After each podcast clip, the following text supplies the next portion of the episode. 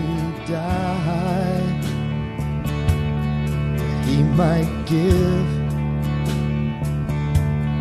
eternal life that I might live, then rose again. Welcome to Yankee Arnold Ministries. Dr. Arnold will be with you in just a moment, but first, we want you to know how much we appreciate your prayers and financial support. You may help this radio ministry by donating online at yankeearnold.com or by mail at Yankee Arnold Ministries, 7028 West Waters Avenue, Suite 316, Tampa, Florida 33634. Again, that's 7028 West Waters Avenue, Suite 316, Tampa, Florida 33634. Feel free to send Dr. Arnold your questions or comments to Yankee at yankeearnold.com, and he will respond as quickly as possible. Now, here is Dr. Arnold with today's message. For Jesus saved my soul that night Take your Bible and turn to the, and changed my the book of Exodus. The book of Exodus. Years ago, 1964, I met a man by the name of Dr. Mark Cameron. He was the vice president of Florida Bible College. So he was a friend of Dr. Lindstrom and myself and every student that came. Just fell in love with Dr. Cameron. He was a jolly man. He loved the Lord. He studied the scriptures. He prayed scripture. You touched him, and he'd go, Jesus. Uh, but he was just one awesome individual. And um, he became the president of Seaside Mission, which was a Jewish ministry. And he would always be sharing in chapel and our classes because I had him for hermeneutics. And he said, What's that? That's just the art of biblical interpretation and also um, Bible doctrine. But the man, he, he knew his material, he knew it well. He loved prophecy. And um, he got to go to Israel with Dr. Stanford. And, but anyway, he would always be talking about the people who came to Seaside Mission. And Jewish people would come in and they would invite others that didn't know the Lord. And they was always talking about the Messiah, you know.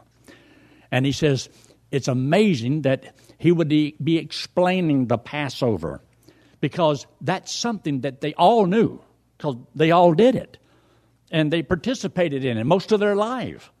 And they would, you know, have the the Seder, which is the symbolic meaning and uh, of the of the Passover, of the, the feast that they had.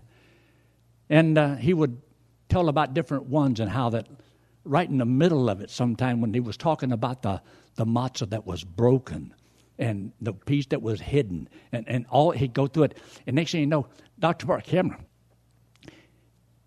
he would start crying because somebody that came would start crying, and then he'd have all the students all crying, and uh, it was just like it was contagious, you know because you try to picture the, the little meeting that he's talking about and the table that he said he had, and he would go through it and he'd have on his little Yamaha, uh, uh, Tamako, Yamaha. Jay, what did he call it? That's what I said. Anyway, that little thing that you get, you know, a little this ain't no bigger than an upside down cereal bowl. I mean, the, and they would put it on their head. I've been to Israel all these times, and I've seen them. They all they're running around with that thing, you know. And Dr. Cameron, he wasn't Jewish, but he looked Jewish, and he loved the Jewish people, and he would always talk, and and he would tell so many of us the, some of the stories and how he would go through. And now I, I wanted to share some of that with you because see, uh, we talk about Resurrection Sunday. It's really it has to do with Passover. And if you understand a little bit more about the Passover, and I, I don't understand everything, I, I'm, I'm still learning and growing, but I know it's a precious time. But I know that many of the people, and the Jewish people, even though they went through the ritual of it, didn't understand the meaning of it.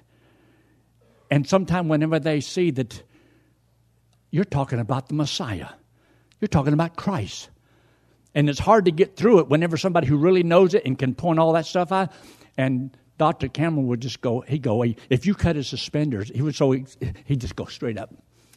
And, uh, but just, he just loved the Lord, a great man. But in the book of Exodus, I want you to look there in chapter 12, and look in verse 12. For I will pass through the land of Egypt this night, and will smite all the firstborn in the land of Egypt, both man and beast, and against all the gods of Egypt I will execute judgment. I am the Lord, and the blood shall be to you for a token upon the houses where ye are, and when I see the blood, I will pass over you. This is the Passover. When I see the blood, I will pass over you. So just picture for a moment. Uh, you know, the table up here. There's a big old table. You can use the communion table if you want to.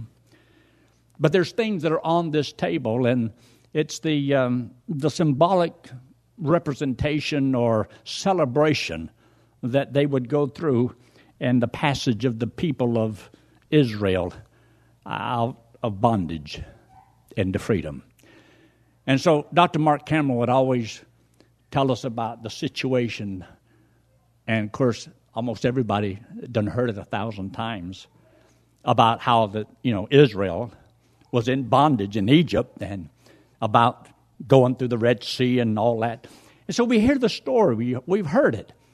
And sometimes, you know, can you say anything that you haven't already heard?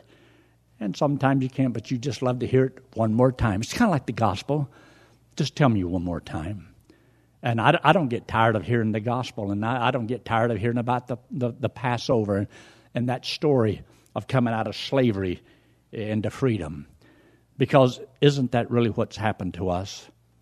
We were all enslaved. We didn't have a chance. We couldn't deliver ourselves. And the Lord performed a miracle, and He brought us forth into a new life.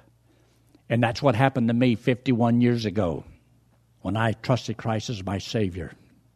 What a wonderful time. I want you to take your Bible very quick and look in the book of Luke. The book of Luke and chapter 22. I was in this portion of Scripture earlier this morning when we had our communion service. But in chapter 22, I just want to refer to just a couple verses here, verse 15 and verse 16. Because he had told him, he says, Prepare the table, prepare for the, the Passover. So Jesus was going to celebrate the Passover. And little did they know, he, here, he is the Passover. He was the Lamb. And here he was with his disciples. And so he says there in verse 13, he says, Make ready for the Passover. Then in verse 15, and he said unto them, With desire I have desired to eat this Passover with you before I suffer. For I say unto you, I will not eat any more thereof until it be fulfilled in the kingdom of God. In other words, this was a type of what was going to take place, and the fulfillment is yet in the future, the total fulfillment. Because it's not just this resurrection from the dead. You see, there's another part of the story that we'll get to when we talk about the, the matzah. And it's a, a wonderful story. But I wish that sometimes I, I wish I could have been Jewish. I wouldn't mind being Jewish. I'd have a big star David around my neck, you know. But I'm a goy, I'm, I'm, I'm a Gentile. But I love the story about what God has done, and sometimes I wish that I could, but you can't change things. It's the way it is. But I want to just kind of set the table for you and some of the things that they would have on the table because of what they were going to do and what each one symbolizes.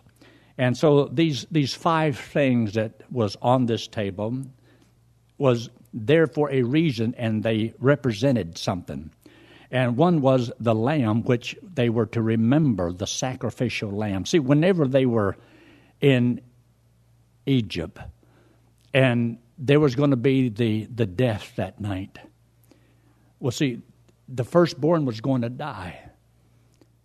And so, in order for the children of Israel protection, uh, then they were to slay a lamb and take the hyssop a little branch and dip it in the blood and put it upon the, the lintel and the doorpost.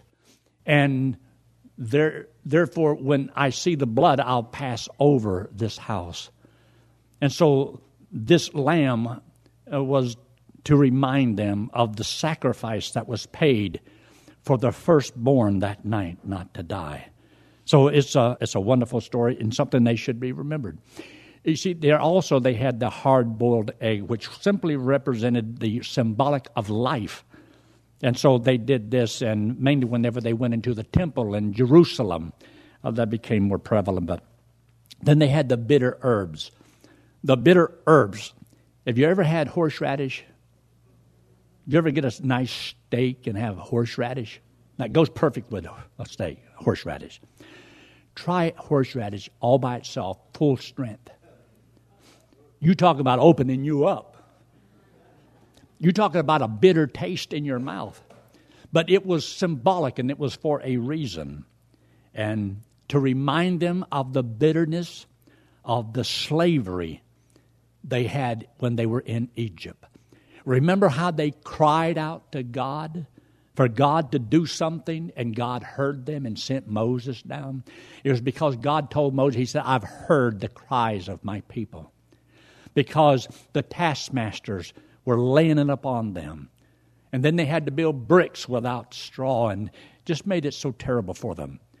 To be a slave, to have no hope, no way of delivering yourselves. And it was only by the mighty power of God that was done. But you see, they had to have the remembrance. Because, see, as people, we forget things. We forget all the answers to prayer, and we worry about the ones that's coming up and we just don't seem to remember. Do you remember how good God's been to you? If He can save you and give you eternal life, don't you think He can give you a hamburger from day to day? If He's blessed you all these years and kept you alive, don't you think uh, God could be worthy of your trust? Hasn't He earned the right to be trusted, to be believed? And then they had the spring vegetables, and uh, it wasn't much, a little sprig maybe of parsley and uh, something simple like a little potato. And, uh, but they were for a reason. Because in the spring, spring of life, new life. And so everything that they had and everything that they did was for a reason. And so the table would be spread. And they had a, uh, a little dish of salt water. And the little dish of salt water was for also a reason, and that was to remind them of the tears of their slavery. See, there was bitterness and the bitterness brought tears. And so God wanted the people of Israel to always remember the way it was so they could always focus upon the one who delivered them from all of that, lest ye forget. There's a whole psalm that talks about lest we forget. And they, they did forget. They did not remember just how good and wonderful God had been to them. And then there was also three other things that they had, and they had the matzah, and they had three pieces. So you can picture three pieces of matzah there. This was unleavened bread, and because of the haste of having to get out of Egypt and to leave quickly, they had no time for the bread to sit with the yeast in it and to rise. So they had to just get the stuff and, and leave in a hurry and it was unleavened, no yeast in it. And leaven is a type of sin. And so they had to, to do this. And so they had the bread. They had a cup for each person in order to drink of the fruit of the vine. And then the candles. I, I want you to take your Bible and look here in the book of Exodus in chapter 10. All the way back in the Old Testament, Exodus and chapter 10. remember in the um, the ninth judgment, the ninth judgment, they were also do some things because of remembering the plagues that had come, and they had to cite, you know, the the plagues, the various plagues, and. Uh, the plagues, as you recall, and you ought to know this because you watched the movie Ten Commandments with Charlton Heston. But if you didn't see the movie, it's, uh, it's in a book. It's in the Bible.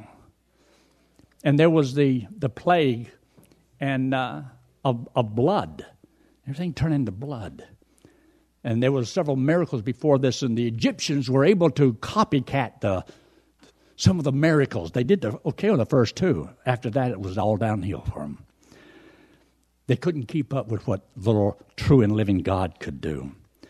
Until the day the conclusion was uh, the God of Moses, He is God. He is God. He is the Lord. And so God had to work all of these plagues upon the people, trying to get Pharaoh to change his mind. So he sent the blood, changing all the water to blood. And then came the, the frogs. Frogs everywhere. A plague of frogs. Don't you like frogs? Frog legs? But the frogs came. And then the lice. And then the flies. All these things that came and then the disease upon the cattle, and then the boils all over their bodies, then the hail, then the locusts, and then the blackness. And after the blackness, the death of the firstborn. So God brought all of these plagues upon the people. I want you to look there in verse 21 of Exodus chapter 10. And the Lord said unto Moses, Stretch out thine hand toward heaven, that there may be darkness over the land of Egypt, even darkness which may be felt. And Moses stretched forth his hand toward heaven, and there was a thick darkness in all the land of Egypt three days.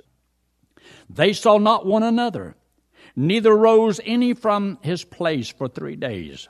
And you ought to underline this part in your Bible.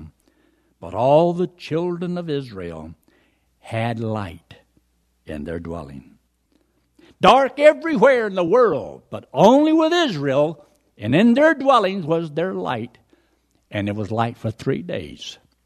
They had three candles that they would put on the table that represented that though the world is dark, there's light with the Lord. And though Egypt had no light, Israel had light. You know, there's a message in there somewhere. I bet there is. When you stop and think, he says, the world is in darkness. We were born into the kingdom of darkness.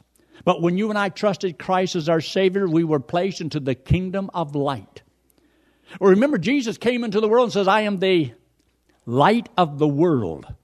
He is the light of the world. I don't have time to look at this verse, but in the book of 1 Corinthians, in chapter 5 and verse 6 and 8, it talks about Christ is our Passover. Cast out the leaven. It's talking about you and I as individuals, remembering that we're supposed to live a clean, holy, pure life, and that we're supposed to search and make sure that we kind of get these things taken care of and get them out of our lives. You see, one of the things that they would do is, before the ceremony actually started, is get a broom and sweep and make sure they got up all the crumbs of the bread, lest there would be some yeast in it, so that there'd be no yeast, because it's a type of sin. And whenever we come to celebrate our communion service, that's why we're asked to search our heart, because we want the Lord to search us and then reveal to us any area in our life that needs to be corrected, that needs to be changed. And God will take care of those things for us. I want you to take your Bible, look in the book of John, chapter 13. Look in John, chapter 13. You'll notice in the Gospel of John, in chapter 13, something wonderful happened one night. It was a Passover, by the way, that they were celebrating. And uh, at this uh, Passover, says in verse 1 of chapter 13, in verse 1, now before the feast of the Passover, when Jesus knew that his hour was come, that he should depart out of this world unto the Father, having loved his own which were in the world, he loved them unto the end. Supper being ended, the devil having now put into the heart of Judas Iscariot, Simon's son, to betray him. in verse 3, Jesus know. Do you think he knew what Jesus was going to do? And you'll notice that the Bible talks about Judas was sent out that night. You see there in verse 31, therefore, when he was gone out, Jesus said, Now is the Son of Man glorified. Therefore, when he was gone out. Uh, look in verse 30. He then, having received the sop, went immediately out. And I wonder why it would just happen to say that. It was night. You know, I could make a sermon out of that somewhere. It was night. See, as I talk and as I reflect upon some of these things, you'd be surprised. You might be able to think of something. You know, I bet that means this. You know, that, that could mean that. And when you gain uh, knowledge of the Bible, you'd be surprised how certain things just kind of comes into your mind. And God can speak and so forth to every individual. But see, this is what some of the Jewish people did. Not everybody did exactly the same thing all the time. You got people today, and Jewish people today, that don't even celebrate the uh, Passover. They don't care anything about it. And some things don't mean the same thing. And, you know, I, I, I really don't know. I'm not Jewish. I've never been to one. I'd like to see it all done, but knowing Dr. Cameron, I just got enthralled just listening to him talk about it because he would relate and refer to so many of these things. And you know, in the same chapter, when he's talking about the Passover, he's talking to his disciples and he gets down there, and what does he do? He gets a, a basin with some water in it and starts to do something. What is he doing? He's going to wash their feet. Washing their feet at the Passover. I bet there's a message in there somewhere. Did you know that he's Peter? You are not going to wash my feet. Jesus said, I don't wash your feet. You have no part with me. Well, not just my feet, wash the whole body. He says, You that are washed don't need a total bath, just need to clean your feet. You see, once you trust Christ as Savior, you've already been washed as white as snow. But as we go through life, we kind of get a little dirt on us here at times. And God says you need to wash your feet. 1 John 1 9 is how we wash our feet. God wants us to stay clean. But you see, what they did in the Passover, there's always a reason behind it, a story that's there. So the Seder begins with the, the lighting of those candles, and then there would be the blowing of the shofar. Remember, they would come into Jerusalem on Passover, and I mean, everybody would be there. I mean, the place would be just packed. And whenever they would blow the shofar, then the, the high priest knew this is when they would sacrifice the lambs. I wonder if there was a shofar that sounded at night. I would love to have known. When I first came here, I remember the, one of the first services we had, somebody had a, a big old shofar, a horn. Who had that? Wasn't Marianne, didn't you bring that? Yeah, somebody had one, and I remember. I'm not sure if I blew it or not. I'm not sure. You can pass out just trying to make that thing sound. But anyway, I want you to know that there's some things that happened at the celebration, the Seder, that if you listen closely, you can see Christ. You can see Him in just about everything. Now, they had the cup of sanctification, and it was filled. And then there was a prayer that summed up the reason for the celebration, and they would all drink. And then the youngest one, usually, would ask a couple questions. Because, you know, this night was different from all other nights. What's so different about this night? Because this night, why do we eat lamb? We can eat anything, all the other, but why this night? We do this. And then there was the question about why, why do we have to eat these bitter herbs? And usually the youngest one or a child would make the statement, ask the question. And why do we have to dip our food twice? And why do we have to eat the lamb? Why do we eat matzah, the unbroken bread? What, what's all this about? So they had the questions, and then as they would do it, then they would answer, and at different times they would have different songs or recite various prayers and so on. I just cut to a lot of stuff and just get to the things that really interest me. And then there's the partaking of the spring vegetables, which represents the new life. And they would take the, the little sprig of parsley and they would dip it into that little bowl of salt water. Very, very salty. Very yucky, as far as I'm concerned. And then they would eat it along with maybe a hard boiled egg and some other stuff. But it was a coming out of the tears because of the bitterness that they had to go through, the lessons that they've had to learn, knowing that only God could do this for them. And the Lord walked them through all these things and helped them to see. Then there is the breaking of the, the middle matzah. There was three of them, three pieces of unleavened bread.